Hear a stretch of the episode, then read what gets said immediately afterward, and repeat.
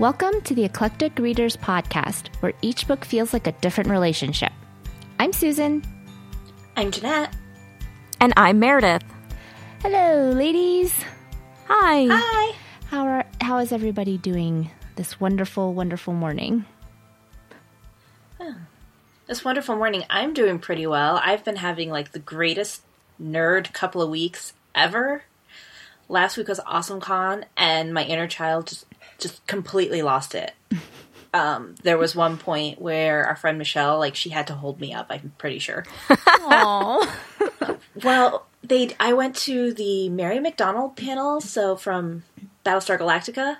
So we did that, and that was back to back with the Princess Bride panel and Cary Elwes and um oh my gosh, now I'm blanking on his name because I'm so excited to talk about this. Prince Humperdinck. He was there. and then it was back to back with a Star Trek Next Generation panel. And I was in the same room with freaking Dr. Beverly Crusher people. I, I, I, I was very happy. And, that's pretty cool. yes, is, and yeah. Data. And Data was there. So, anyways, yeah. Riker was there. Yes, these uh, these people have real names, I know. Wesley Crusher was there. Troi was there. It was just, it was a great panel and it was a lot of fun.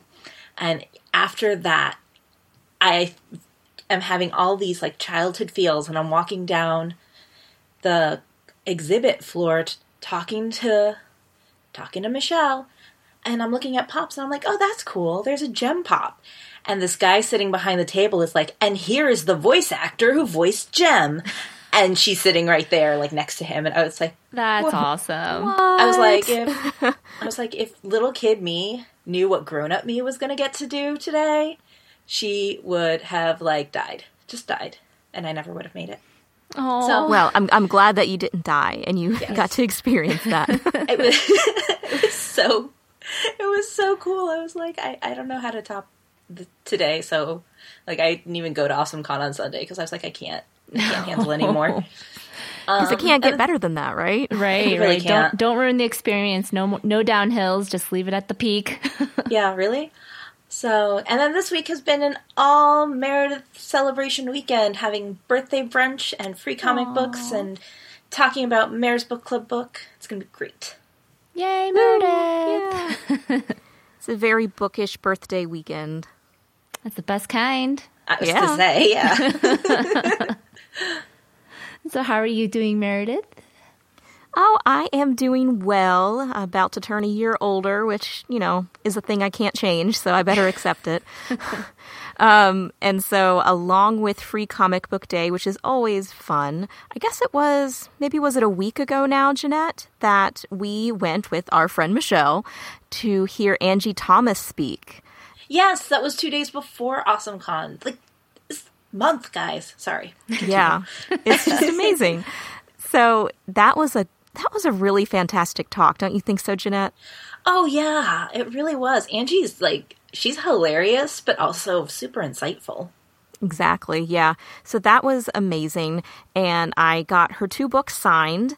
And when I went up, I had my bag that has all my like enamel pins on them and stuff. And she was like, Oh my gosh, that's so cool. Your bag is so dope. And I was like, Yeah, it is.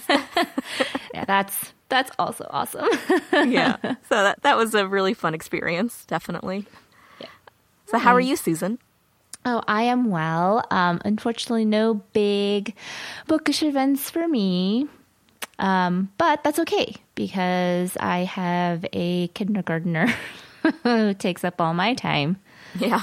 and a three year old, but right now, kindergarten, because it is almost the end of the school year. So, um, not much has happened uh, this past month, which is good. Um, kindergartner's actually been doing pretty well. So it's like, yes. That's always good. Yeah. And it's not that she's bad, it's that she is on the younger side of her class. Um, I mean, she was still four when she started school. So um, behavior is a big thing. um, so she has been doing really great. So I've been really proud of her for that. Um, yeah, ne- this coming month is going to be insane. Uh, there's a bunch of school stuff coming up, which I'm going to participate somewhat in, and um, I'll let you know about my feels about kindergarten moving up ceremony. Oh, do they do like a little graduation? yes. They did that at my school too. I was, you know, just a word for kids who start kindergarten at four. We're awesome. We will always be awesome, even. Yes. yeah, and like you know um, what, you're fine. It's fine. Things will be fine. yeah. See? Um, yeah. But yeah, at my school they did a little graduation at the end of kindergarten too. It was very cute. I remember. Yeah, I mean, it's just I'm assuming it was cute. I thought it was fun because I was in it. yeah. I mean, she's she's practicing songs and music to sing, and so she's telling me all these songs she's going to sing, and I mean, this is very reminiscent of Mr. Incredible, right? And about you know, kindergarten move on to the first grade. It's you know about being special. Like it's very much harken back to that speech, always. and then you know, and then he had the math lecture in Incredibles 2. And I totally lived that because I was like, what is this math? And it's only kindergarten. I have not seen The Incredibles too. oh, so good. I have seen, you know, some school math. It's it's crazy. It's different. Um, I think it is better. Um, the kindergarten math, anyway. I mean, she can add and subtract and stuff, which is like amazing to me. Yeah, it's pretty impressive. uh, yeah. Um, but but yeah, the way they teach it, it was different. So I was like, oh, I I am living the math speech right now. um, so, anyways, yep. So that's my month. Well, let's talk about what we're reading now then. So, Yeah, enough about math. yeah, seriously. We're not math We're people. here for Sorry. reading, not math. Um, uh, so, what are you guys reading now? Well, I just I need to plug this audiobook because it's so good. Um, I finished listening to The Wonderful Wizard of Oz, which I have never done. Um, and I was looking for an aud- audiobook to listen to until we found out what our next book was for eclectic readers. And um, I found The Wonderful Wizard of Oz. It was only a few hours, and Anne Hathaway narrates it. Oh, nice. And she is phenomenal. Like, she needs to read all the audiobooks. Really? yes. So cool. like her pace was good her her reading was really good and she did all these like cute little voices for all the characters um it was it was so good like i highly recommend listening to that audiobook when if you get the chance Yeah, that sounds so nice. That sounds fun. yep it's like i am so glad i decided to read this book or listen to it um good stuff um and i just started uh reading quiet Um, that's my new pickup, drop off, waiting time book. Yeah, I read. I saw Yeah, that. I've read it, Been reading. right? Yeah, I read that last year. I think. Okay. Yeah. Yeah. And I said, I remember you saying that you liked it. Um, Yes, I did. so, and being quite an introvert, I was like, this will be interesting. oh, is it like a nonfiction thing? yes. Yes. Yes. It's about okay. introverts in an extrovert world. world. And right now it's like, uh, she's talking about kind of like the evolution of how our society became more extroverted um, and geared towards extroversion than it is towards introversion. Interesting. Okay. Yeah, and it's interesting because she goes through and she talks about how like some people think they're introverts, but they're not really introverts. They might Right. just be like sensitive, like omniverts, like Right. or Ambi- something like ambivert. that. Ambiverts, Yeah. ambiverts. Yeah, because I would like there's like a little like quiz you can take, and it turns out like I'm more, I'm like a leaning toward introverted ambivert, Mm-hmm. but I'm sensitive and shy, which leans me more towards the introvert side, kind of thing Yep. but they also talk about ways that roles in society that you typically think should or could only be performed by extroverts, how introverts can bring different strengths mm-hmm. to those roles. Yep. So it's really neat. Yeah. Oh, that does sound nice. Mm-hmm. That's Are cool. you talking about the true false quiz, Jeanette? Yeah. Okay. There's one of those in there, yeah. Yeah. So I took the true false quiz and I think only three of them were false for me. I was like, oh, I am quite introverted. Yeah. yeah. I was like slightly more like I had one or two more answers on the introvert side than the extrovert side. It wasn't lots. Right. So Yep. Um, so yeah, that's that's pretty interesting, and I'm I'm liking it so far. Um, I have started reading A Thousand Mornings by Mary Oliver, um, which is a book of poetry, and it's interesting. Um, I'm glad I'm starting it now because I feel like I have to go back to it and really think on the, some of the poems, you know. um, So I'm glad I'm kind of starting it early, so I have the time to do that. Um, and I just picked my book for my local book club, so I'll start that soon, which is Lab Girl. Woo. And Meredith, I know you really like that one. Yeah, that was that'll be another good audiobook, I think. You'll Mm-hmm. you'll enjoy it, especially because you you have a little bit of a science background and Yeah. I mean this is more botany than probably what you were working with, but I hated it's still really interesting. I hated my botany professor so much. oh. God, he was, yeah. We won't go there, but anyways, Well, hopefully this will give you a better botany yes, experience. maybe have a better experience. um, and yes, I, I think I'm like in between books right now because I b- finished like a couple like right at the end of the month, you know. Um, So I need to like pick it up, Bec- and because a Thousand Morning Suns, there's no audiobook for it. I have to actually, I actually had to buy the ebook. Um, I'm like, I actually have no audiobook to read for work, so I need to figure out what I want to read for that one. yeah. Yep. So what are you reading, Meredith? Or what? Yeah. Yeah. So I recently finished a reread of Northanger Abbey by Jane Austen as an audiobook, which was, of course, delightful, as most Yes. Austen books are. I forgot how funny that one was. it is. I forgot that too. I listened to that back in the fall. It was, it's very funny. It is. I was chuckling a lot. Um, so that was cool to, to reread. And I also recently finished The Everlasting Rose by Dhonielle Clayton, which, if you've listened to any of our Nova Teen interviews, you know that Jeanette and I interviewed her recently. We did. And she is a lovely and very interesting person. So if you haven't checked out that episode yet, you definitely should. Um, it's not spoilery. Uh, obviously, because I just finished the second book now, and I definitely didn't want to be spoiled before I finished it. um, so I, I thought it was really interesting. I the the way she wrote it, it could be the end, and I think I would have been okay with that. But she did mention that there will be a third book, so uh. That one should be interesting. Hopefully, we'll get more information on that soon. Yeah.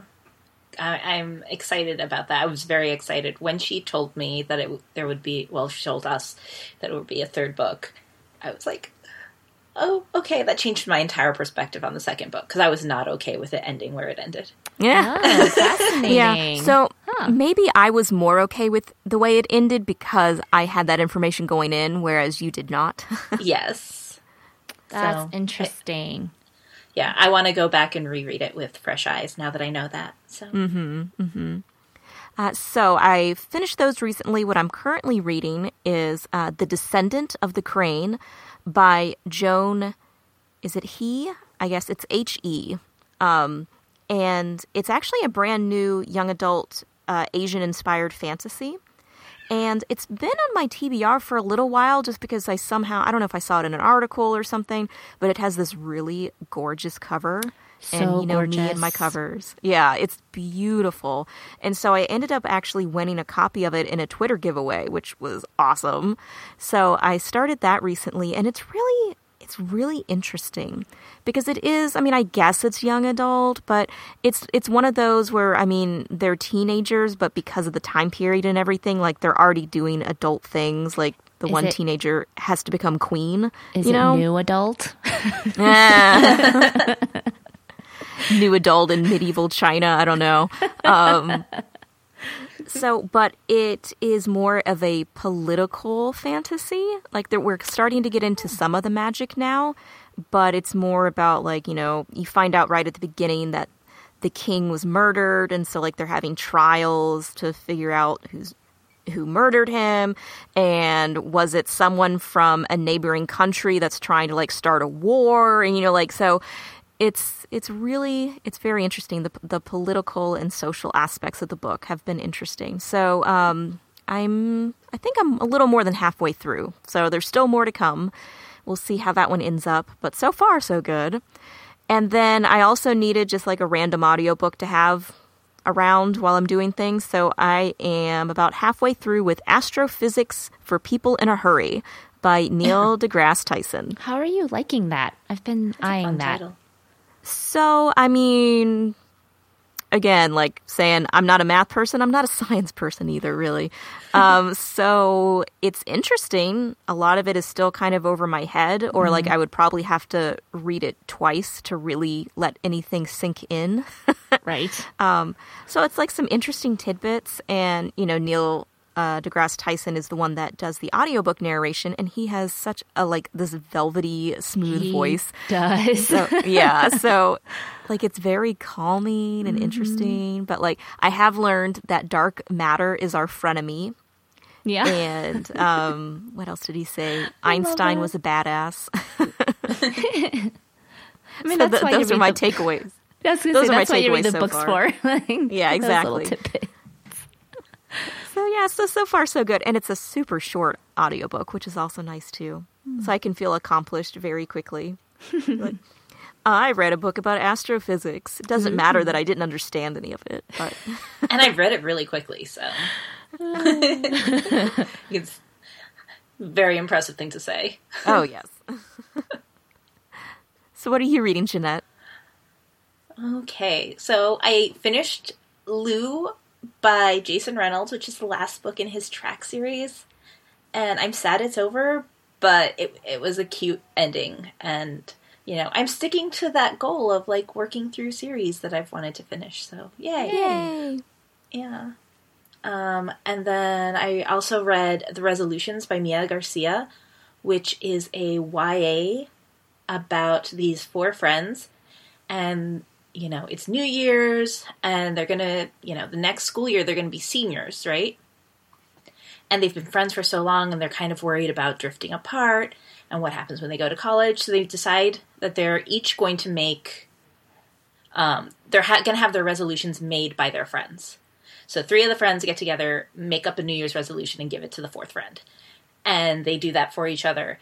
And then it's kind of like the consequences of these resolutions. You know, one girl has been um, working in her mother's um, her mother's restaurant, but she's not really able to seek out her own goals. So they gave that girl a choose your own adventure re- resolution. She's like, I don't know what that means. And they're like, you'll figure it out. Another, yeah, another girl is she's like the classic overachiever. And so they tell her to say yes to everything, kind of giving her that, you know, permission to say yes and have fun. Um, but it backfires in a really weird way. And um, another one, he's getting over a breakup, so they're like, kiss someone that's wrong for you, and you know, show your art. And he, he he's the most like, I hate this at the beginning, and he's one of the first to like dive in and be like, okay, let me try this. So it's really really cool. I'm missing one of the ki- oh, one of the girls she, she um all of the kids um, are Latin American teens, which is really cool. And one of them I really related to, she doesn't speak Spanish. And so they told her to learn Spanish because it's something she's always wanted to do, but she's never gotten around to. So she kind of dives in and kind and reconnects with her her parents through learning Spanish and kind of comes to terms with some family drama. So That sounds like an interesting premise. yeah, it was super super fun. I really enjoyed it. Um, so I think it's something that I'm gonna have to buy because it's one of the thing those books that if I had had it as a kid, I think it would have meant a lot to me because Oh you yeah. you don't see a lot of um, Latin American teens in like books, or at least you didn't when we were kids. Now you're seeing more of them. But Right. Mm-hmm. I was like, I was like, this is so amazing. Yay. So there's that one. There's The Marrow Thieves by Cherie Dimaline. I probably saying her name wrong. Sorry. Um, that one is a dystopian because, of course, it is um, about um, it's near future and people have wrecked the world and they've lost their ability to dream, and only the indigenous tribes of North America have retained that ability. So they are being hunted um, for people to try and extract dreams from their bone marrow. Uh, And it's I- yeah, it sounds like a very odd premise, but what's interesting about it is that the author kind of uses this premise to explore the mistreatment of indigenous tribes Okay. in history. And that's kind of more the focus, and I really appreciated that. I thought that was a really cool way to go about it. Yeah. I just the only thing I could say about it was like I wanted more, more, but mm-hmm. yeah. is that going to be a series or is it a standalone? Right now, it looks like it's a standalone, and it's gotten a lot of accolades. And I can find nothing anywhere about it being a series. Ooh, keep it a Okay. standalone. I did see some stuff about them turning it into maybe a TV show or something. So maybe we'll see more if it does become a TV show. So Okay, cool. that'd be kind of interesting. Yep. So, and then I wrapped up my audio reread of uh, Harry Potter and the Half Blood Prince. Yay. which of course left me crying multiple times today as I'm driving around. yeah. Uh, as you do when Yeah. you Well- read Half Blood Prince. Yeah, and I always get to the crying parts of Harry Potter when I get to work. I- and so it's really funny because I'll be like about to bawl my eyes out as I'm pulling into the parking lot. I'm like, I can't sit here in the car crying. Like other teachers and students will become concerned. Like I cannot do this. so I kind of have to like piece myself back together. yeah. So I like turned it off, and it was funny because I actually ended up finishing it on my way to Meredith's house yesterday. So I like pulled up and parked, and I'm like, Meredith's gonna think I've been like, you know, broken hearted or something because I was all sniffy. No, I managed to compose myself before we Yeah, I think you did a pretty other. good job. Yeah. Yeah. And Meredith would have understood if you still had tears in your eyes, you know? Yes, I would have just said Half Blood Prince, and she would have gotten me. Yeah, exactly. So currently, I'm working on Magic Hours by Tom Bissell, which is an essay collection um, about creators and creativity, and Ahsoka by E.K. Johnston, which is a Star Wars novel. Because you know, May the Fourth, people. May the fourth be with you, Exactly. and also with you. Yeah. So it's been been fun, and um, I got news, guys. Ooh. Oh, It's- please yes. tell. It's that time of year again. It's eclectic readathon time. Woo! Yay! It's so fun. it is. I'm so excited. And so it will be at the end of June. So you've got a month to get prepped, people. yep. Stack start stacking your books now. Yep. It'll go from June 28th, 8 p.m. to June 29th, 8 p.m. That's Eastern Standard Time. Yes. That's and that's a Friday to a Saturday. Um, we will be giving prizes out for the most hours read and one for the most points won. So if you guys remember, we do it scavenger hunt style. We'll have a list of points that you can achieve, and if the most person who gets the most points in their scavenger hunt wins a prize. Um, our prizes, unfortunately, this year we're only doing U.S. winners, and we apologize to our international listeners, but it it has been difficult to get prizes to you, and we just didn't think it was fair if we can't promise we can get you a prize. Right. So Yeah, exactly. Yeah. But we hope you'll still participate because it's still a lot of fun. It is still a lot of fun. And honestly, I really don't get that much reading in. Well, 'Cause we I'm do like- have a lot of hosting responsibilities. yeah, but like it's so fun just seeing like everybody's like responses to the check-in questions and then like the books they use to find their scavenger hunt stuff. Yeah, Like, yeah. It's so fun. it is. It's really fun. Um, so I think we'll probably still use our hashtag eclectic readathon, right? Yes, ma'am. And so um, the way we do the scavenger hunt is through a thread in our Goodreads group. So Yep. if you want to join that for the scavenger hunt, great. But we do like the check in questions and stuff. We'll do those on our Litsy and Twitter pages too if you just want to have an excuse to read and then, you know, check in from time to time with us. Yeah. Yes. And check-ins are also worth points, and we get to have some fun book discussions, like who would you have brunch with from the book you're mm-hmm. currently reading, and then you get to like tell us all about the characters that would be fun to have brunch with. Exactly. And it's like a good little break, you know? Just put a book down from all that reading and then, like, hey, I'm going to take a break. Let's see what the check in questions are. And I, I you know, I usually find that I do get some reading in, um, so I'm excited about it because it's that time of the year where I can say to the family, "Okay, for the next four hours, I'm on eclectic readathon duty, so you need to let me sit here and read my book and check Litsy a hundred times." so it's going to be so much fun, and being that it's June 28th and June 29th, it's going to be right by the 10th anniversary of when we formed Eclectic Readers as a book club. Wow, isn't that crazy? Yeah, and it's going to be Long the fourth anniversary of our podcast. right. Four years, guys. We've been talking into microphones for four, Four years. years. Lots, lots have happened. Indeed. You would think I would have, you know, stopped bumping this table by now, but I still do it occasionally. Sorry, David. Ah, that's okay. That's why we have them around. Just make those bumps go away.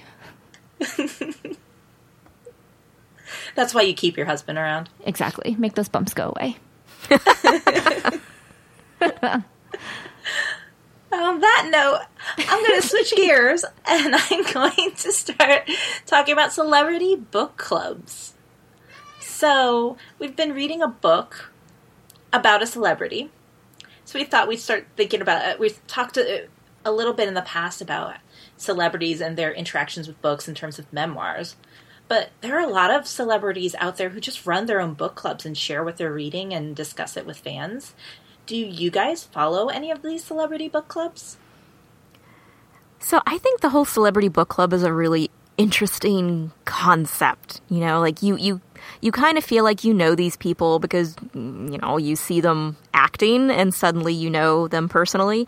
But um, this really gives you a look into their non-acting or singing or you know whatever career they have in the public eye, like just what they do when they're just being a regular person.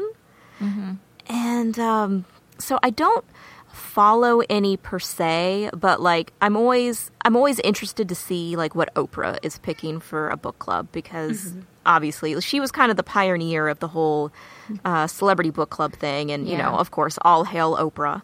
Um, and she picks some really interesting stuff. So I know for me, um, well, and and honestly, like anyone who gets picked for some of these book clubs, it it's it usually means a big bump in sales. So I'm yeah. sure they they get excited too when they get picked.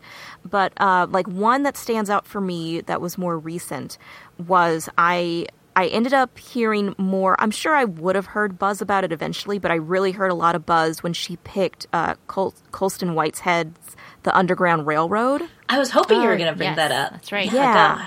Yeah. and and so I, you know, I think I had kind of heard about it a little bit, but once she picked it, like there were more articles coming out about it, like talking about it and um, talking about its importance, and so that got me really excited for its release, and so I picked it up like release week and just devoured it, and it was amazing. And then I got to meet him that year at the National Book Festival and got to get my book signed by him. So, like, it was just a really fun way to interact with someone I might not have picked up on my own. Mm-hmm. Right. Yeah, and that was an interesting case too because if I recall, when she picked it for its for her book club, they ended up bumping up the publishing date. Yes, I think so, because she was like, I want to read it this month. And they're like, okay, Oprah wants to read it this month. Well, Oprah gets what she wants. Yeah, well, I, I think she she said she was gonna pick. She wanted to announce her book club pick that month, and so she was like, "I'm picking this, and I want to announce it now." So we're bumping up the publication date, and I, I heard that I think on a podcast. So basically, Colson Whitehead got this phone call saying like, "Hey." Your book's the new Oprah book. Also, we're publishing it now instead of whenever it was scheduled to be published. Yeah. I would be so nervous in that kind of circumstance. It's like my book isn't even out yet. Like, I would, why does she want my book? Like, I would be freaking out. She Oh, yeah. probably I mean, got that's the galley or pressure. something, though. yeah. You know, she probably got an arc and was like, "This book is great" because it was a good book. I liked it. Um, But uh, it was, and she probably was like, "This book is great. This is my new book club book." so that's really cool. Yeah. Now, do you remember though, where because we've had a, the dark side of the Oprah Book Club too? Dun, dun, dun. do you remember the the whole like debacle with a million little pieces? yes. I remember it happening. I didn't see it, but I remember it happening. So that was when she picked this memoir Yeah. and Yes. like you know like mm-hmm. was ta- talking it up like like it, it became like an, an instant bestseller because of this. Because Oprah. she right because Oprah um, and then she brought him on you know they because I think back in the day when she had her show like she would bring them on every month to Yeah. do interviews yes. and stuff And she, I think she would talk like she ran her book club, like book club with her audience. Like she would ask them to talk about the book too. Right. And so they brought him on and they're just talking about, oh my gosh, you've had this like crazy, terrible life and blah, blah, blah, blah, blah. And then it came out later that like a lot of it was actually Yes. fiction No. that he just mm-hmm. made up and was was pawning off as being a true memoir. And so like, Oh man, Ugh. this ah. is like a genuine Lockhart right here. Yeah. yeah, exactly. I will- yes. And apparently she confronted him about it. Like she brought, I don't know if she brought him back on the show again or she found out when he was on the show, but she confronted him about it on the on the show I think maybe she brought him back. because Yeah. um I Like, was you have reading some explaining to articles. do. Yeah, well, I was reading some articles about it, and um, they the one article that I saw was um, she brought him back on the show about five six years after she originally had him on, um, and she basically apologized because of the way she treated him when she confronted him about his memoir not being a memoir. And because it, it, he um, he received a lot of you know hostility for that when people realized it wasn't really a memoir. And also you know you tricked oprah apparently. That's you know It's a cardinal sin re- right there. that got people really fired up. He ended up having to leave the country Wow. yeah so the he country. moved yeah he moved to france Oh, good grief. Wow. Okay. Yeah. So, um, yeah, he lived in France for a while, but she eventually brought him back and she was apologizing. He was like, Well, you were right to be upset. He's like, I shouldn't have marketed it as a memoir, and I knew that at the time. He's like, But I was having trouble getting it published. Well. so he, so she was like, "Well, she's like, I'm not apologizing for being upset, but I shouldn't have treated you the way I did, or I'm apologizing about the way I said it, and s- mm. stuff like that." So, but they they came together over it. But I remember it happening. I remember people being like, "This man tricked Oprah." it's like, Yeah. Not So just there's the the- publishers, just Oprah. Yeah. no, the publishers want. Uh, I, I offered to publish it as a memoir. That was how he got it published. oh, Yeah, so they knew it was it was that's fiction. what he. That's what he said in this um, article that I was reading ye- yesterday. Fascinating.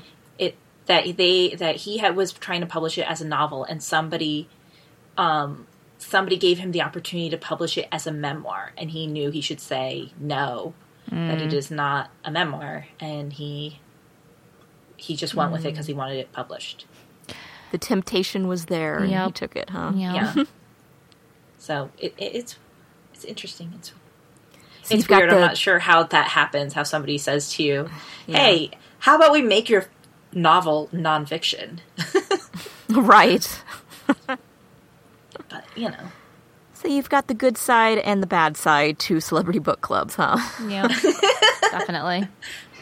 Goodness. At least being Oprah. Yeah, I was gonna say for a famous person too, because I mean that's what what will happen. Like if you were lied to, then you tell all the pu- the public like this book is great, but now you're like, oh, it was a lie. Like I'm sure that was also embarrassing. You know?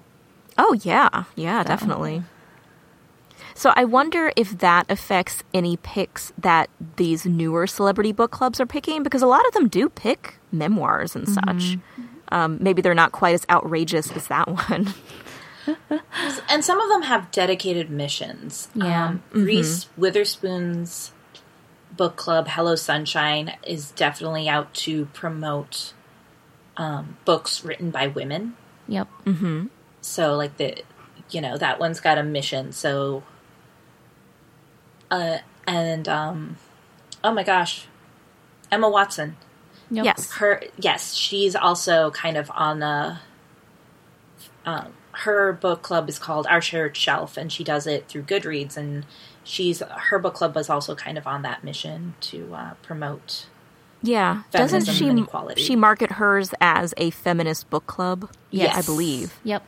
It's Yeah. A lot of feminist books. yeah so that you know and there's just so many now. There um, there's a whole list of them that um, book riot did earlier this year. Mm-hmm. and there's just so many. I don't actually follow them most of them. Like reese witherspoon does like a lot of pretty pictures of hers for instagram so i'll follow it on instagram because it's pretty and books. And I'll like, oh, you know, it's hard to avoid Oprah announcing a new book pick, so I kind of keep track of those, and sometimes I really like them, but I don't participate. I don't actively try to follow. I deliberately didn't join Emma Watson's on Goodreads because I was like, it's, I'm going to see it on Goodreads all the time because I'm on Goodreads almost every day. It's just going to make me feel bad about myself that I'm not reading and keeping up with all the people in this book club. So Because it's not like you're already in like four book yeah, I was clubs gonna as it is. say like a million book clubs already, one a day. I mean, yeah, it's still. but I did find out this week that Lauren Graham has a book club. Fun. Like, so I followed that on Twitter because Lauren Graham, Gilmore Girls, like, you mm-hmm. know, it'll be fun to see what she picks. But I'm still not planning on par- actually participating. So we're we're interested, but not interested enough. to- There's a lot of books out there. It is. I mean, it's too many books. I find it as a good way to find books to add to my TBR, but I'm not going to actively read them along with that book club. If Yeah. that makes sense. Nope. Um, and I would say probably maybe the most surprising one I found in that Book Riot article is Florence Welch from Florence and the Machine has a book club. Yep. Yeah, and that one I found interesting because some of them seem actually run by the celebrity. Mm-hmm. Like um, Reese Witherspoon's, I don't think is anymore, but it started because she would always like recommend books she was reading on her Instagram or Twitter or something like that. But like, I think Florence is she just recommends the books and somebody else takes care of the club, which is a lovely way to do it. Like I've got a lot to do, but this is the book you guys should read. yeah. There's nothing wrong with that, honestly. Yeah. no, I just I was like that. It's it's a great way to promote literacy, like saying, mm-hmm. "Hey, I can't actually do this, but I still want you guys to know what I'm reading, and I still want you guys out there reading if you're paying mm-hmm. attention to this." Yeah. which is nice. and I think it helps the world be a little more eclectic. You know, Exactly. Like, Yeah. these these people who follow these author or authors, these celebrities, and it's like, oh, read this thing, and it's like, oh, I don't normally read it, but this person recommended it, so I'm totally gonna read it. You know what I mean? Like Exactly. because people want to be a part of that celebrity somehow and connect with them somehow. So Right. Yeah. And I think the one I might be most excited about from that article was the one that Andrew Luck does. yeah, His is so cute. so cute. It's so cute. So he's an NFL star. I couldn't tell you what team he plays for, but apparently he plays in the NFL. But he does he does a book club where he does picks for kids for the mm-hmm. rookies and then for, you know, the adults, the veterans. And I just think that's such a cute thing. and it's so good to see one athletes reading and two male athletes reading and like mm-hmm. saying that this is a cool thing to do. Yes, definitely. True. Um, Very true. It's just it's so nice, like all these different people reading. Like I think it's good in general, like a good way. Like, hey, this pe- person reads. Like it's not just like a dork thing. You know what I mean? Um, like anybody can read. There's a book for anybody. You know? Yes. Exactly.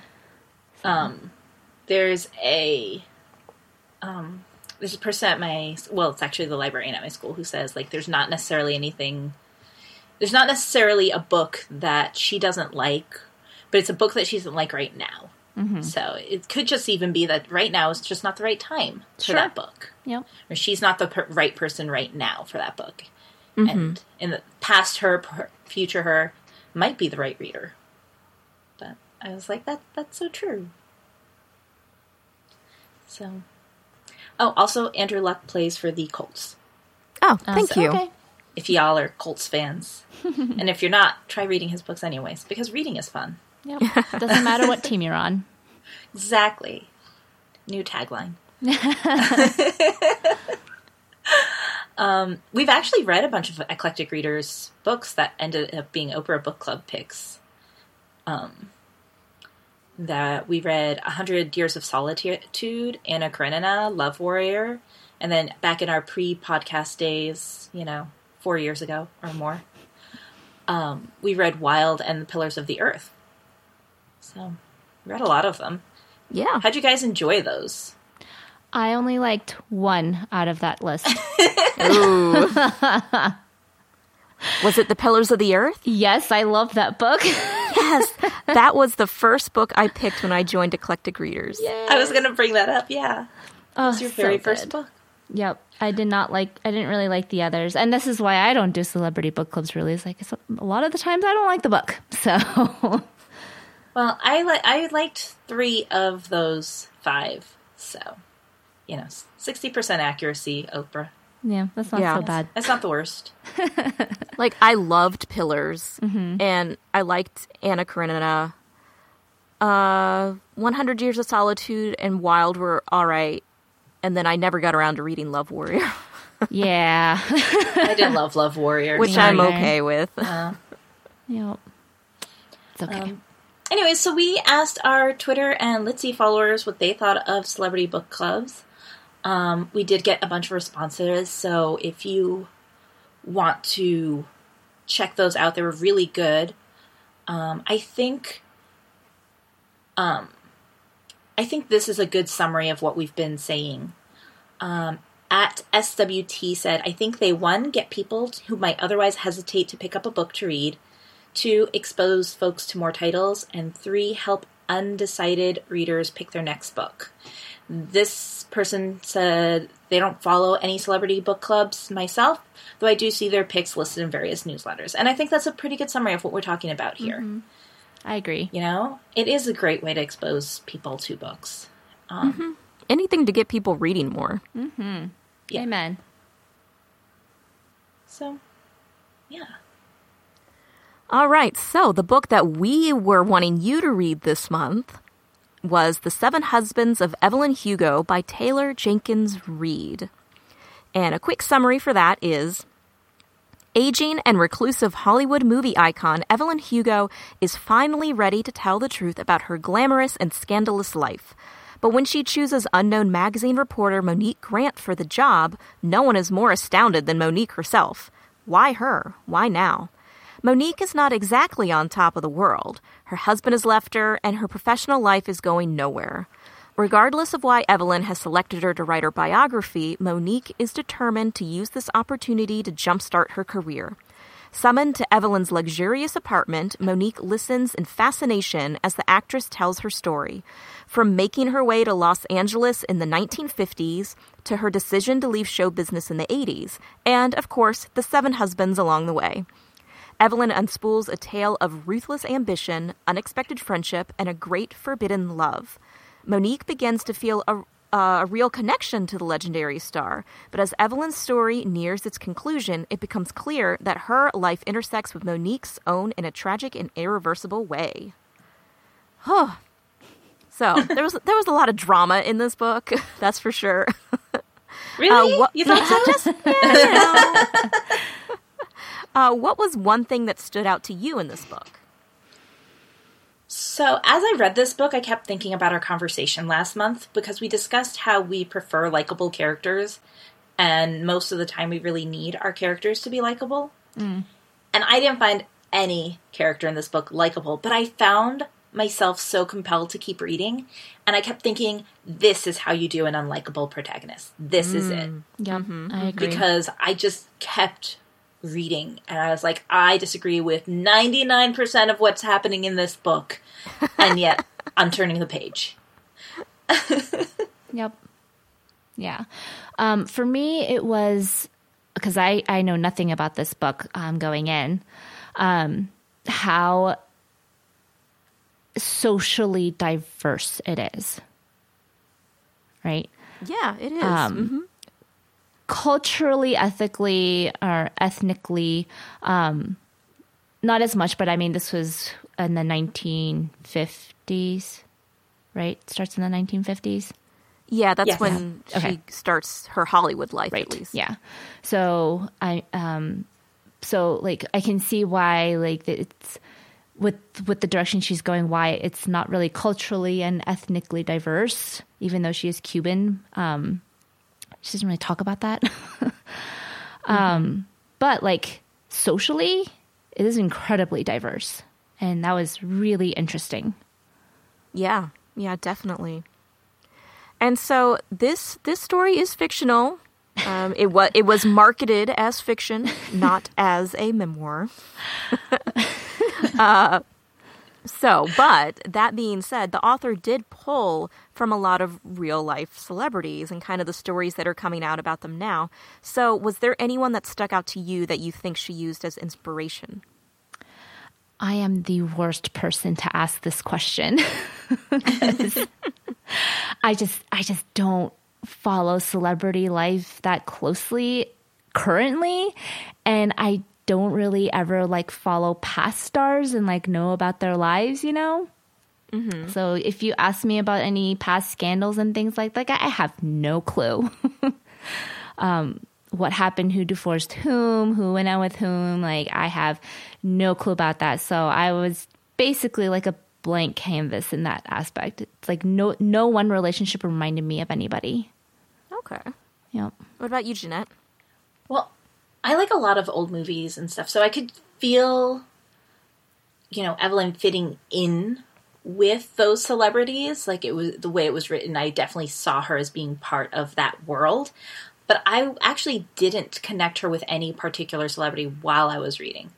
Afterwards, I actually thought about Rock Hudson because he was gay, and I think he was kind of secretly known to be gay. It was like one of those everybody knows it, but nobody's talking about it things. Or from what I have read, um, that's kind of oh, the impression that I got from the few things I've read about him. But there were rumors that his wife was a lesbian, and that reminded me of the setup with Evelyn, Harry, Celia, and John. Mm-hmm. Oh, interesting. Yeah. Yeah. Yeah. Okay. So I don't know how true any of that is because, you know, a little before my time. But Just a bit, right? yeah. but that it I that rumor came to mind after I had finished reading the book. I was like, "Wait a minute. Feel like I heard something." And I had to go and look it up. So that's interesting. Yeah. couldn't So while I was it. reading, while I was reading it, I kept thinking about Elizabeth Taylor because I know hmm. she was married a bunch of times, one of which was a very tumultuous relationship, or at least one of them. I can't speak to all of them. And then just the whole like blonde bombshell look that Evelyn was going for reminded me of Marilyn Monroe mm-hmm. and how she probably wasn't taken as seriously as she should have been. Um, but then I found an interview with the author who um, did, you know, say, yeah, a lot of it was from Elizabeth Taylor, but then um, Rita Hayworth was kind of the inspiration for the Cuban side of Evelyn because Rita was Spanish and then had to kind of make herself more white to be able to get into the movies back then. Interesting. Um, but she colored her hair red, I believe, instead of bleaching it blonde like Evelyn. And then probably the most interesting one, which I didn't know anything about, was Ava Gardner. So apparently in the 80s, Ava Gardner hired a ghostwriter and told him everything, and like they had tapes of all these conversations for a memoir. Interesting. So she was going to go on the record about her marriages to Mickey Rooney and Frank Sinatra and Artie Shaw and Lana Turner. So then she was bisexual as well. Um, and so like they were they were preparing to put this book out and Ava started getting cold feet because apparently Frank Sinatra was putting pressure on her to not put the book out. So Wow. they didn't. And then in 2013, once Ava and the ghostwriter had died, the book was published. wow. So apparently, if you're interested, it's called Ava Gardner The Secret Conversation. So I kind of want to read that. I know, That's right? interesting. Yeah. huh. Yeah, so it's it's- so I think it's an interesting blend of fiction, but with kind of real life things that happen for these celebrities that couldn't be who they wanted to be at that time. You know, especially in like in the fifties and sixties and everything. Right. Um, so we see that throughout her life, Evelyn is having to hide her true self. Whether it was bleaching her blonde hair to look less Cuban or keeping her bisexuality a secret. Uh, so, in what ways does her relationship to her Cuban identity parallel her experiences with her sexuality, and in what ways do they differ? I found those two things very, very similar because it's all to keep her image intact, keeping her marketable. Mm-hmm. Um, but it, interestingly, I thought that over the course of her life, she was able to come to terms with her bisexuality more uh, quickly than with her Cuban heritage. And I don't know if that's because of her relationship with her family. Oh, that's interesting. Yeah. But I, I really think, you know, it was much earlier, or maybe it's because she had that connection with Celia. But it was it seems like earlier in the book she was like, you know what? I would do anything for Celia. I love her. But it wasn't until she went to live in Spain that she was like, okay, I can speak Spanish. I can, you know, well, cook my heritage, my, you know, my traditional food. Mm-hmm. Yeah. because I feel like there were points in the book where, like, um, gosh, I don't remember what husband she was on at the time, but when she had a maid that was speaking Spanish, and then, Yes. like, you know, she was like, "Hey, you know, I speak Spanish too, and I know what you were saying," and then she feels like a total fake and like a mm-hmm. phony to be like. But it's her, her- it is her actual heritage. But she had like gone so far from it that even like speaking Spanish made her feel like she shouldn't be. You know, it was Yeah. it was an interesting kind of setup there. Yeah. Yeah, and I mean, I, definitely totally- can relate to that. Um, I was talking the other day about how um, growing up, there were very few um, Hispanic or um, Latino kids in my school, and so I and I didn't speak Spanish, so but I wasn't. Most of the kids in my school were actually some kind of like Irish or European descent, and it, I always felt like I stood out around St. Patrick's Day. Everybody's like St. Patrick's Day, we're all Irish, and I was like, I'm not. I might be like four percent Irish if you go like back thirty thousand generations. um, so I always felt like, oh, I don't, I don't fit here. But then we went to live in Ecuador, and my Spanish was definitely accented. I was still learning at the time. I had never lived outside of the US. So I was like, I don't fit here. So I definitely understand that feeling of feeling like a phony no matter where you are. But mm-hmm. Yeah. Yeah. And that's tough. That's a tough thing to feel. yeah. And we do also see that with Monique in this story because Monique's father was black and her mother was white. And so she does say, you know, growing up, she always felt like she was too black for the white friends, not black enough for black friends. You know, like where do you fit in? Yep. Yeah. Um, I think I agree with you, Jeanette. Um, it definitely took her longer to kind of come into her Cuban identity more than, but then I feel like she was working harder to become more accepting of her bisexuality. You know, like that's That's true. that's what she worked more towards on instead of her Cuban side. You know, And right, because she, wanted to make it work with Celia. Exactly. And then she was more comfortable with her bisexuality and her love with Celia. And then she's like, now I can take the time to focus on my heritage, you know?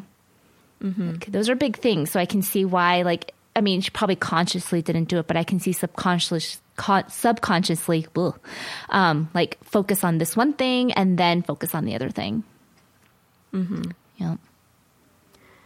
So she obviously divulges so many secrets in this book, and not all of them are are secrets just about her. You know, like we hear about like that car accident with Harry and like um, you know, the the husband that was gay that was married to Celia and like all of these things. So, do you feel like this story was truly hers to tell? I mean, I have to be honest, and I don't know if you know this is gonna make me sound like oh I'm disrespectful to these people's memories, but they're fictional people, so hopefully they'll forgive me. but um, at the time when she's divulging these secrets, there are so few people left to be hurt by her revelations. I don't actually think she's doing anything particularly harmful at this point. There are very, very few people that would have been hurt, and some of them would probably have already known the mm-hmm. secrets. So, and it's one of the few times that I actually don't think she's actively hurting um, a lot of people. Hmm. You know? Hmm. But well, uh, because I'm thinking like you don't really hear about uh, the family and friends outside of that little circle. Do you know what I mean? Like the people involved. Like you don't hear about her in laws or anything like that. I think if some of those relations were still alive, they might be hurt. You know, it's like, well, my uncle or whatever was nothing like that. How dare you say that about him? You know? Um, But at the same time, I feel like some of the things she wanted to tell, you had to know the background of these people. You had to know where they were coming from, or else her story wouldn't make sense. Yeah, I mean, there would have been way too many holes in the story, I mm-hmm. suppose, for Yeah. it, yeah, to be to be with any fluidity. Um, but I still just wonder. I mean, yeah, like I don't know. I think well, especially the big one with like, so you know, Harry killed a guy when he was drunk driving. Like mm-hmm. that's uh, Yes. you know, I uh, And that one's actually, that one I think is the most harmful Right. story that is revealed. That's mm-hmm. the one where she, I think she actually does hurt people. Mm-hmm. But I think she hurts people. That one I f- almost feel is kind of necessary because I think they deserve to know the truth. Right. yeah. Yep. Mm-hmm.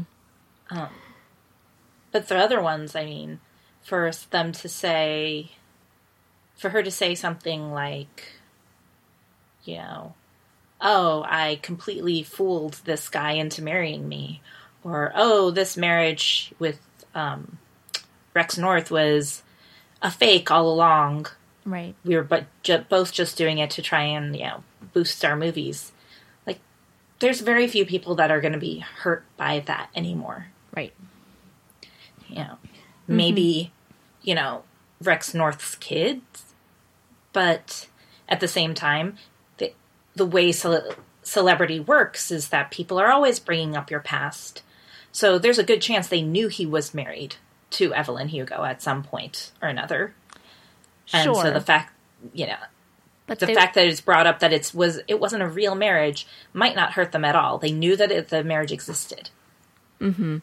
Well, and that's kind of uh, that's one of the the bad things about celebrity is you know your kids grow up hearing all kinds of stuff about you that normal children wouldn't know about their parents, and right. that's got to be tough. Um, but I guess it, it is part of part of the job. Yeah, Sure. I mean, you know. now, if if you might be, you know, guessing from context clues if you haven't read the book, Evelyn was married to seven seven different men. What? I know. so let's talk about the husbands and then also the wife. So, husband number one, um, and the um, these little descriptors were in these sections for each husband. So I'm not making them up; they're from the book. So number one, poor Ernie Diaz. Number two, goddamn Don Adler. Number three, gullible Mick Riva. Number four, clever Rex North. Number five, brilliant, kind hearted, tortured Harry Cameron. Number six, disappointing Max Girard. Number seven, agreeable uh, Robert Jamison. And then, if you want to talk on number eight, her wife, Celia St. James. So, just like opened up open discussion. Who do you want to talk about? Like, what did you think about these relationships? Anyone in particular you want to talk about? Well, some of these descriptors are just spot Yes, on. I was just Yeah. about like to say poor that. Ernie Diaz is poor Ernie Diaz. Like he is the one I f- probably feel most sorry for. For sure. He was so used, you know, and like, but he was And he kind of oblivious. Yeah, like, uh, just poor guy. Yeah, but I mean, like he got out early. Like I don't, I don't know. Like I don't. I He didn't made it feel out. that bad for him. I mean, he pretty like at least according to Evelyn, he pretty much knew he was marrying an underage girl, Mm-hmm. and just did it because he knew he wasn't ever going to get as good of a looking wife as this. So I think he kind of knew he was being used and was hoping it would just last longer. Yeah. yeah, just take what he could get, I guess. Yeah. Yeah, The the Mick Riva one, um, it took me a second to remember which one he was, but that was the one, the Vegas one. Yeah. Um, Yes. And like, I I really felt bad for him. Did you? I did he ended up getting exactly what he wanted. Yeah, I mean, he was like, I didn't like him, like, but he was just so brutally used. You know what I mean? Um, with Rex, like, she went to him and she's like, hey, this is our business plan. This is what I'm planning. This is what we're doing to make our careers work, you know? Right, right. Yeah, that one was much more calculated for both parties. Right. It, with Mick, she was basically taking the situation in her own hands and manipulating everybody to keep what she wanted, and she didn't discuss it with anybody. No, I, that that is very true. I mean, this was her like th- this was an interesting section because we got to see her in her like actor mode. Right. Because I think this was one of them that was written in like second person for It was some written of it. second Yes. person. Yeah, mm-hmm. which was interesting. And so it's like, so we get to see it from her perspective of like, yeah, how she's calculating, how she's saying these things, doing these things to make him do what she wants him to do. Mm-hmm. But, But you know at what? the In- same time, like he basically, you know, he his attitude is, "Oh, great! I get to go on this date with this gorgeous woman. I get to, you know, marry her in like a five second ceremony.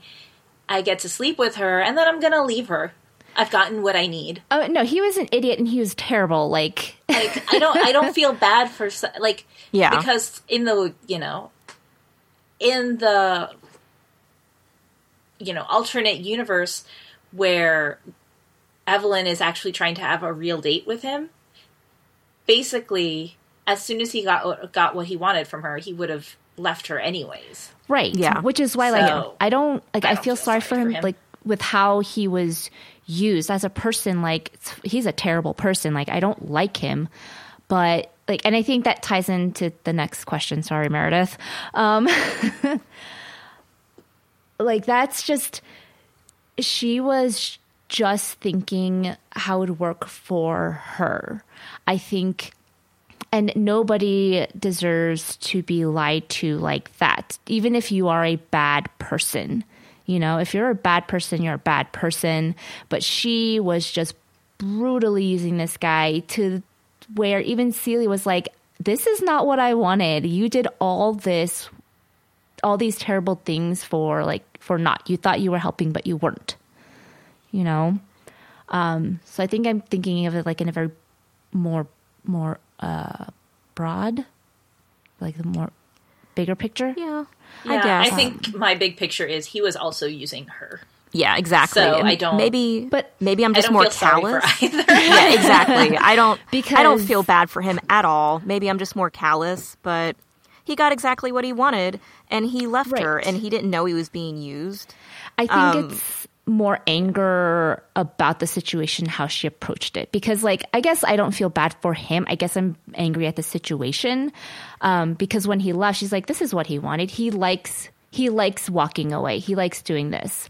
Um, Yeah. But even still, I was like, "This is this wasn't this still wasn't right to me." You know? Yeah. Yeah. No, she I, she's just she does that. She manipulates and she uses people and I found it interesting that, you know, she calls Robert Jamison the agreeable Robert Robert Jamison because I'm not really sure what Robert Jamison got out of that deal. Like He he got a family. that's he got everything he wanted without sacrifice like he got a family like meredith said and he got to like um see as many women as he want as he wanted to as long as he was discreet so like to the p- public. He's like here's this upstanding guy with a family. Yet he still got to do what he wanted you know? Yeah, Was- I mean, I, maybe Robert it's because or was that more Rex? Like I don't remember if, if Robert was a big philanderer. Or i think that was well, both. he was a he was Robert was um talking Robert about all was, the spanish um, women. very much about the ladies and seeing you know as many women as he could or something like that but this when they're describing how that situation in that part of the book is all set up it seems like it there's so little description given to what Robert really cares about, what Robert was really like, what he really wanted. that's Um, true I wasn't sure what he was actually getting out of this deal. Like, why would he agree to this? I mean, Yeah. yes, it's nice to be able to have a family and still sleep with people on the side if that's your thing. But, I mean, was Yeah. that is that enough to enter into a marriage with somebody you don't even know? Because at that point, he didn't even know her. Well, I mean, he knew her through his sister Celia. I mean, I think Yeah. he did it too for Celia. right Yeah. I Um, mean, but, but I, I mean, my brother is one of my favorite people in the whole world, and I'm not going to marry one of his friends just to help him out. Like, I mean, maybe this is like the super fiction part, you know, or it's Yeah. like maybe this did really happen back in the day with celebrities, you know? Like, we don't know. uh, I know uh, it's it's kind of.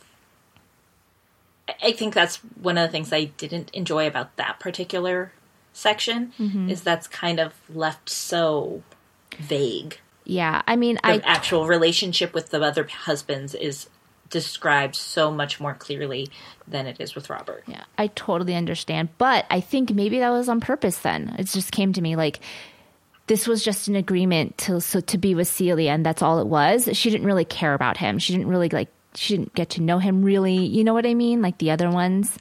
she um, found him agreeable. Yeah, exactly. Well, he was a good dad to Yes. her teenage mm-hmm. daughter after That's losing true. her Yep. father. you know, That's true. And like she actually was ended up being really close to him. Mm-hmm. yeah. Um. So I don't know. I mean, and may, maybe it was, you know, again, this is fiction, so maybe it was just one of those things where it's a little too convenient Right. that she has a brother that's not married, that's like totally cool with marrying, like having a sham marriage and moving mm-hmm. to Spain, and you know, like I don't know. But I by guess then sleep they with some were like, Spanish women. Yeah, I'll be your fake husband. right. yeah. But he was like in his fifties or sixties, so maybe by then he was just like, well, you know, whatever. I'm not going to get married on my own anyway, so. Right.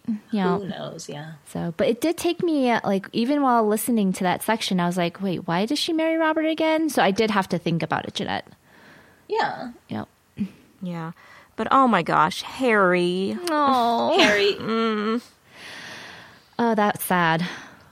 Oh, man, their love, like, because they really did have a strong love between them, just mm-hmm. not, you know, a sexual love. And Right. I really did like their relationship, you know, even when they were just friends, like mm-hmm. when she first, like, that, that was like her first supporter when she moved out to LA to start. And, mm-hmm. Yeah. Yep. Harry. Yeah, I mean, not only, you know, the whole stigma of being gay back then, you know, but like just he couldn't totally be himself. He has to like do all this, you know, deception to get his happiness and then his the love of his life passes. Oh, and then like the whole time when she's talking about his drinking, I was like, "No, Harry, come back." Yeah. You have more to live for. Yes. Oh, it was so sad. Um, I mean, I'm glad he was able to have that happiness with. Um, hold on. Okay, I can't remember Celia's husband's name. Uh, John. John. I'm so glad he had that, but at the same time, it's like I wish he had more happiness. You know? Like it wasn't just for this one person. Yeah. Yeah. Which I guess he was getting, um, but that wasn't going to pan out. You know? Uh, hurts my heart. Yeah. hurts my heart. Do you have anything else to add before we move on, Jeanette? Um, just that of all her fake marriages, I mean, I think Harry is like the happiest one, but I was Yeah. most entertained by Rex North. I mean, they really made that fake marriage work for them. Uh, They did, and I thought it was just I thought it was I thought it was so entertaining because it was so. It was so like movie Hollywood. Mm-hmm. It's like yes, we'd show up, we'd wear glamorous. I'd wear a glamorous dress. He'd look gorgeous in his tuxedo, and then we'd go home and we'd go to our separate bedrooms and say goodnight. and we were so happy and glamorous. Just, you know, charming and everything worked. it was just like this is hilarious.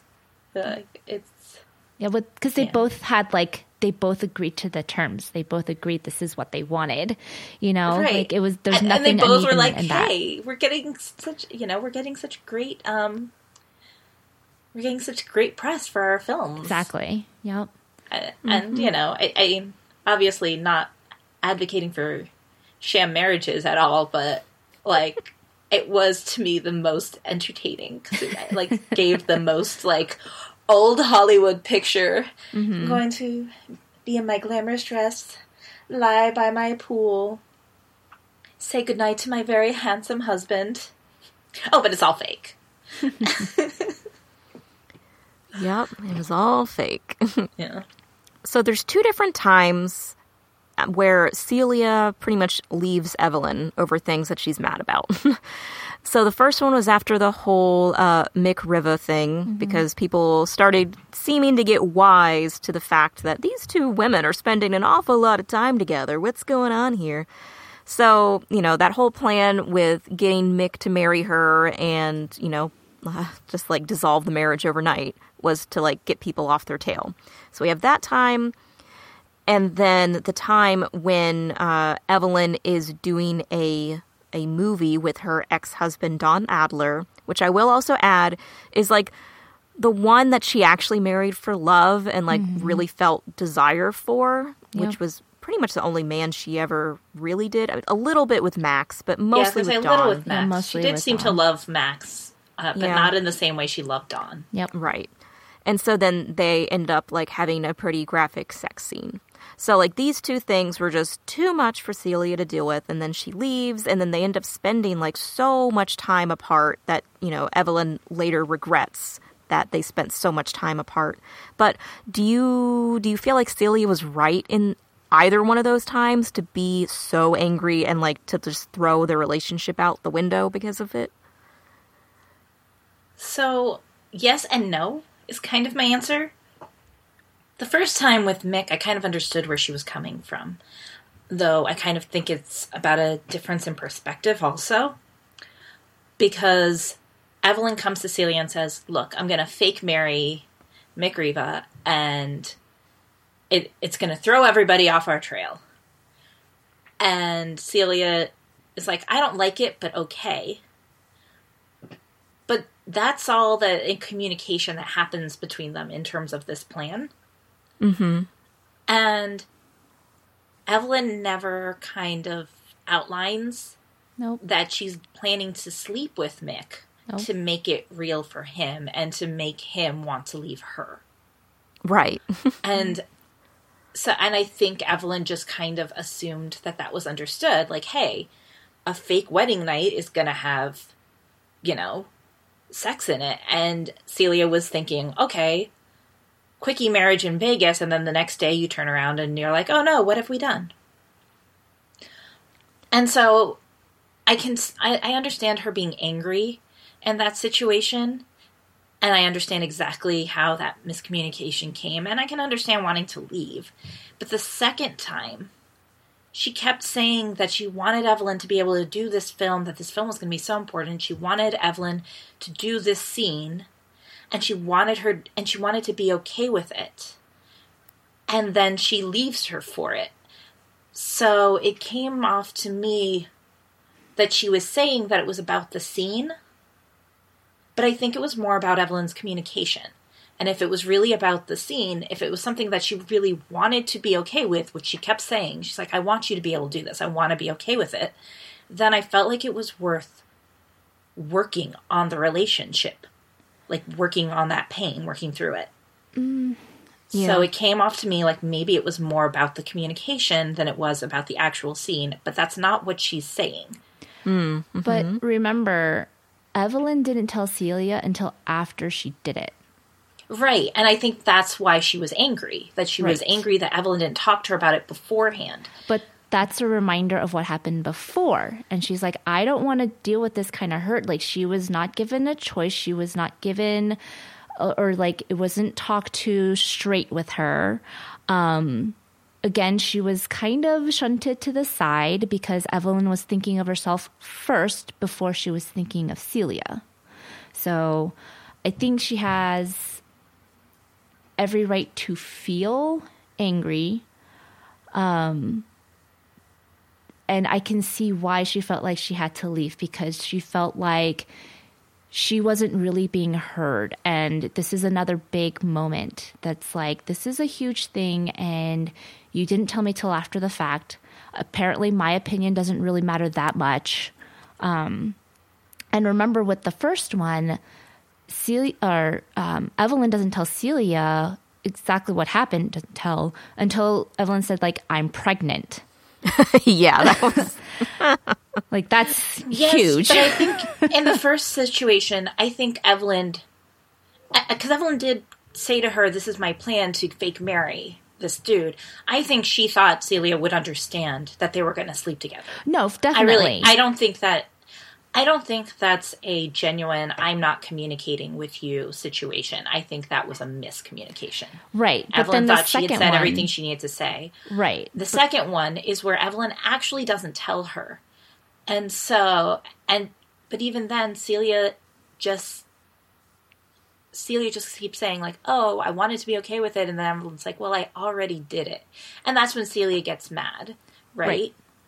But she's just Yeah. been saying, like, she's just been saying, like, oh, I want you to be able to do it. So I think her making it about the scene and not about the communication is what frustrated me. I was like, mm. clearly this is about the communication thing. This is not well, about the okay. film. So he- here's another perspective then. I do think a lot of it was with the communication for the second time, but do you think Celia would have had as much of a problem with this scene if it had been with someone other than her ex-husband Right. that she Yeah. actually loved and like used to enjoy doing these types of things with? Right. Yeah, I think that I think Celia definitely felt threatened by that. But see, if Evelyn was more forthcoming and talked to her in the beginning, they could have talked through it then. But she wasn't even Oh, given yeah. that, you know?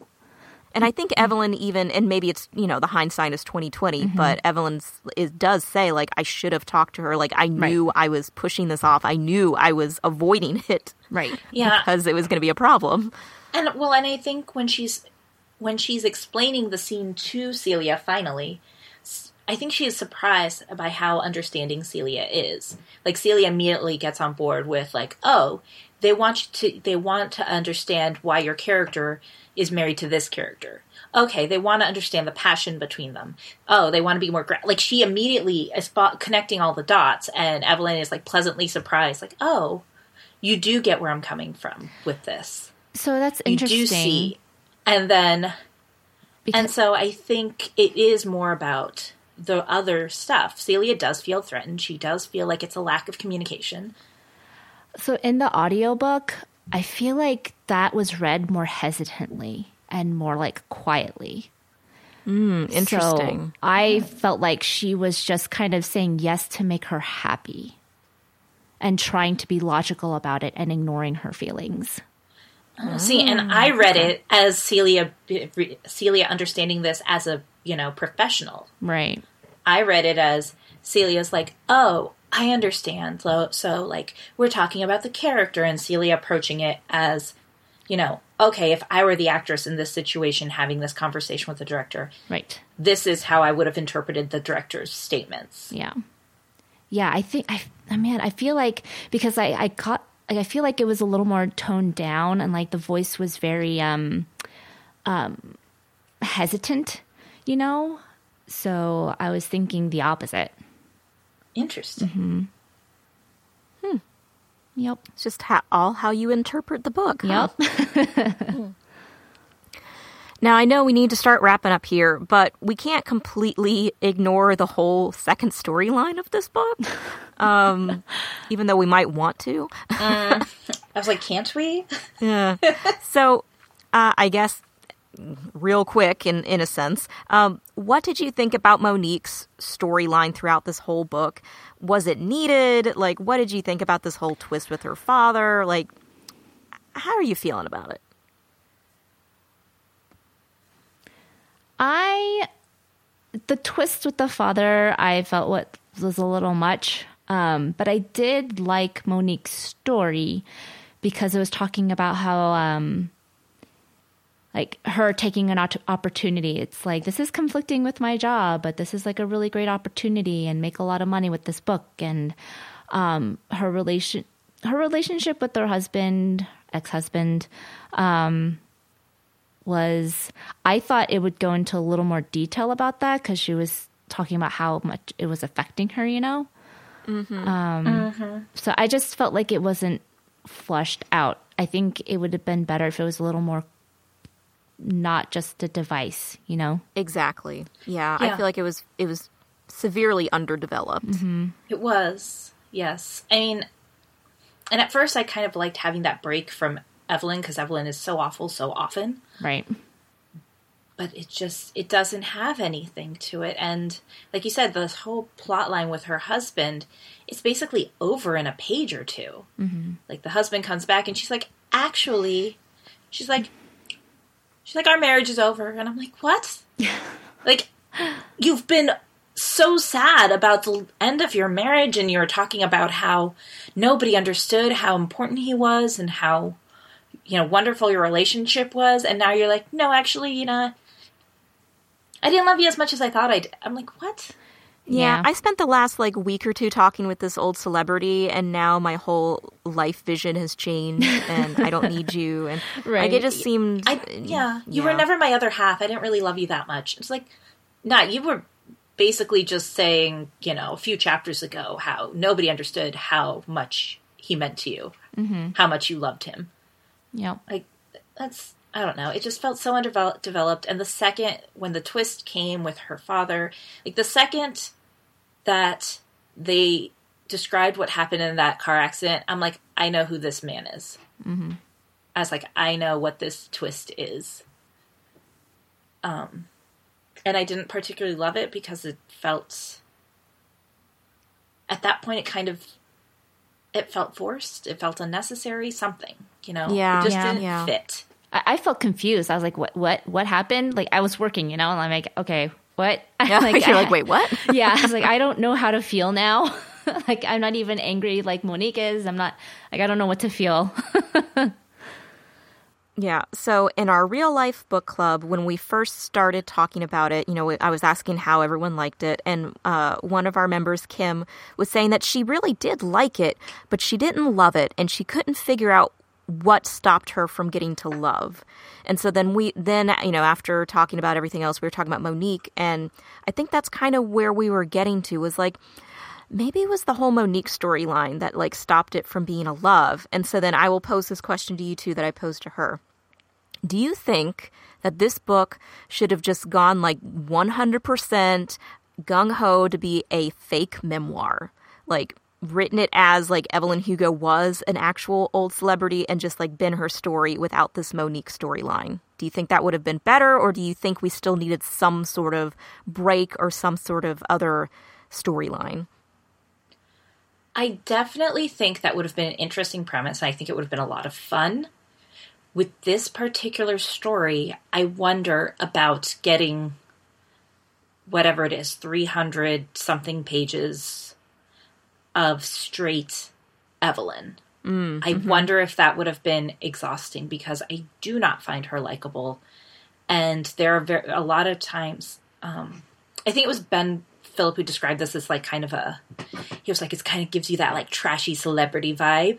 Like, I think if it had been like 300 something pages of straight up Evelyn, it would have been less like, okay, I'm dipping into like this trashy celebrity vibe. And at the end, I would have felt like, ugh, I feel exhausted. And, you know, I feel like my hands would have been dirtied by, by like association with all of Evelyn's like, you know, crazy manipulations. So I do, I did appreciate the breaks. I just, I would have rather not had Monique's story, but I don't know if that would have made Evelyn's story overwhelming. Mm, okay. But I do say, I, I, will say that probably one of my favorite scenes in the book is a Monique scene. And that's when she goes to her boss and she's like, So, Evelyn wants to give me her her memoirs. So this is how we're going to do it. I'm getting a promotion. I'm getting these memoirs. You're going to get your news article. Everybody's going to be happy and she kind of takes charge of that situation. Because she was put in a terrible position and the yeah. way she took charge of that was pretty cool. Yeah that was thought, yeah that yeah. was good because i i was getting very nervous for her every time she kept putting it off and putting it off and i was like evelyn has to give you something for the magazine. She has to do an article. She has to do something. Like this is totally messed up if she doesn't. And so i'm glad it, it worked out. Yeah and it was making me a little anxious for her too. And I think that is one of the best kind of taking charge scenes we actually see in the entire book. So I, I have to give Monique that credit. Good job, Monique. all right. So in in the end, with all that said and done, did you like the book? I did. Yep, I'm not sure I could revisit I it because yeah, Evelyn is exhausting, but I liked it. she is exhausting. She's too much. yeah, I really did like it. I felt it just like a compulsive read. I, I actually had to make myself put it down for a couple of days because I was reading it too quickly. I I was like reading it husband by husband, so like my Goodreads updates probably looked ridiculous because I was like, got through the second husband today. Only five more to go. yeah. but I did. I read it very quickly. All right, so our n- next book is not this genre at all. No, it is actually a book of poetry, and it is A Thousand Mornings by Mary Oliver. Hey. So we're finally getting poetry in. no, yep. I, I'm both excited and intimidated. Yeah, right? I feel the same way. so uh, there are some interesting links about celebrity book clubs that people can go look at and all the books that we've talked about at eclecticreaders.fireside.fm slash 65. And people can find us on Litsy at Eclectic Readers and Twitter at Eclectic Read Pod. And where can people find you, lovely ladies? Uh, well, you can find me on Goodreads and Litsy at JMT Rivera. That's J M T R I V E R A or you can find me on Twitter at Dr. Jeannette, D R J E A N N E T T E. How about you, Meredith? You can find me on Instagram, Twitter, Litsy, and Goodreads, all under Mere the Book Gal, which is M E R E T H E B O O K G A L. And people can find me at Goodreads, Twitter, and Litsy uh, at Ruri Kaichou. That's R U R I underscore K A I C H O U. And make sure to subscribe in your favorite podcatcher so you never miss an episode. And please make sure to rate and review us on Apple Podcasts since that is still the best way for people to get their um, podcast episodes and looking for new podcasts. Um, and I think that's it. So let's go ahead and shelve this until next month. Bye, guys. Bye. Bye.